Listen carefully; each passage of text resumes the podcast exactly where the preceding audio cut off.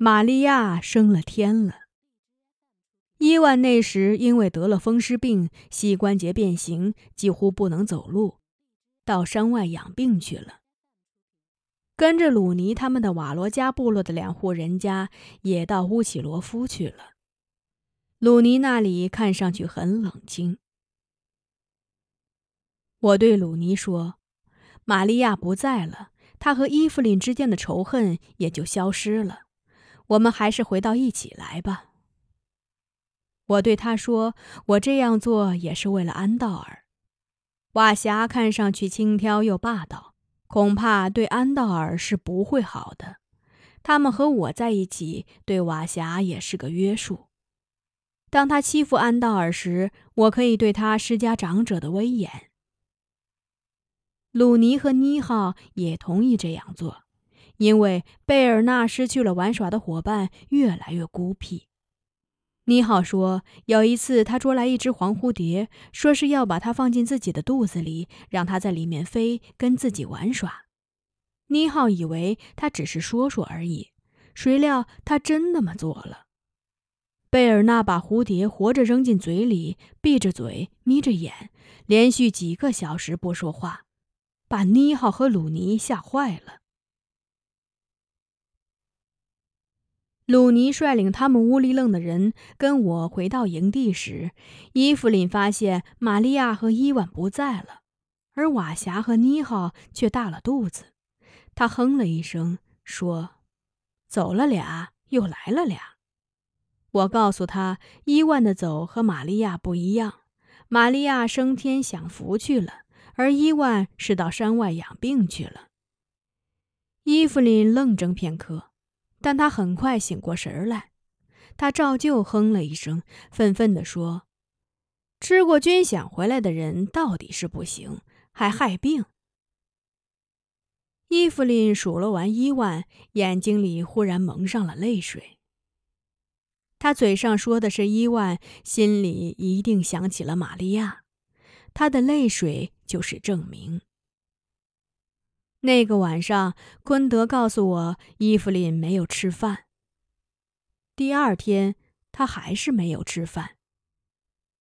第三天，他已经不能自如行走了。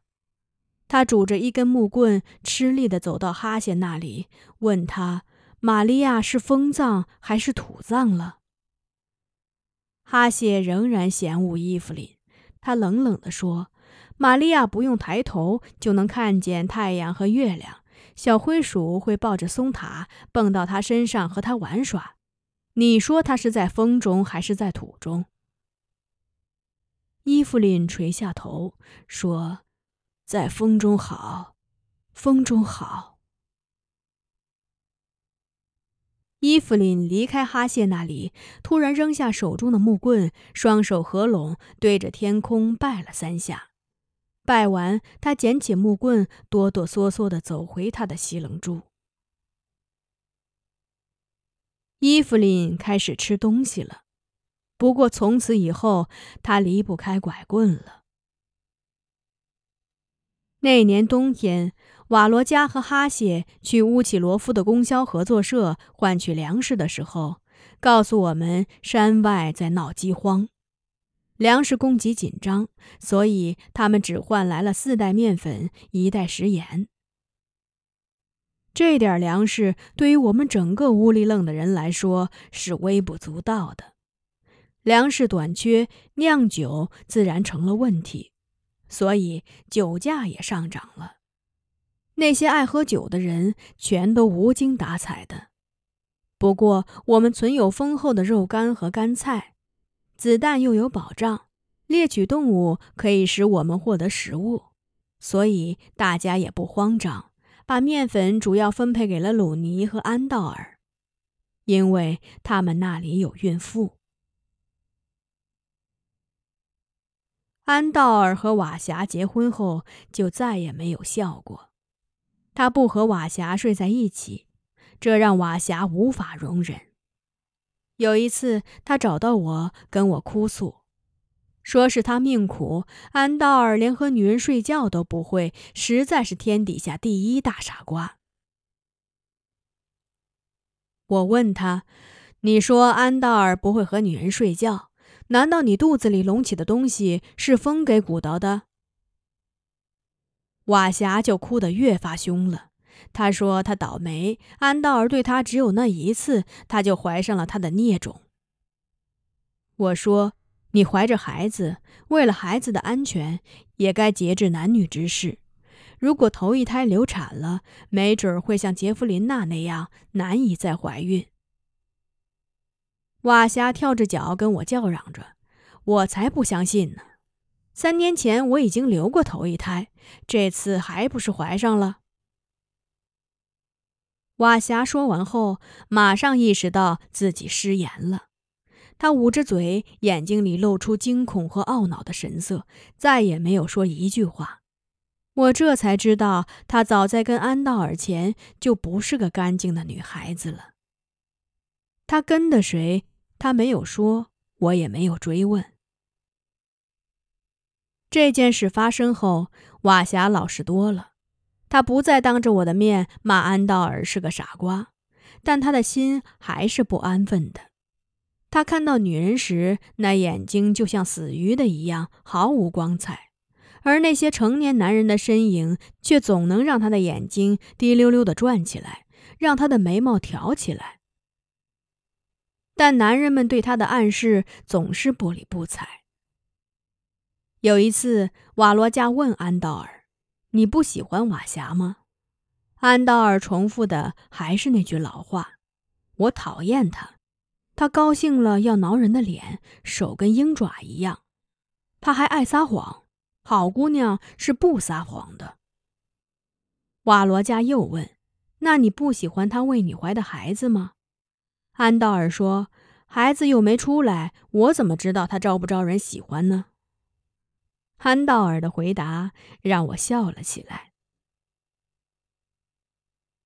转年六月，瓦霞在草地上生了一个男孩，瓦罗加给他起名叫安草儿。安草儿的到来使安道尔脸上又出现了笑影，瓦霞却不喜欢安草儿。他不敢再说安道尔是傻瓜，就把这个称呼转嫁给安草儿了。瓦霞给安草儿喂奶的时候，总要说“傻瓜吃奶了”。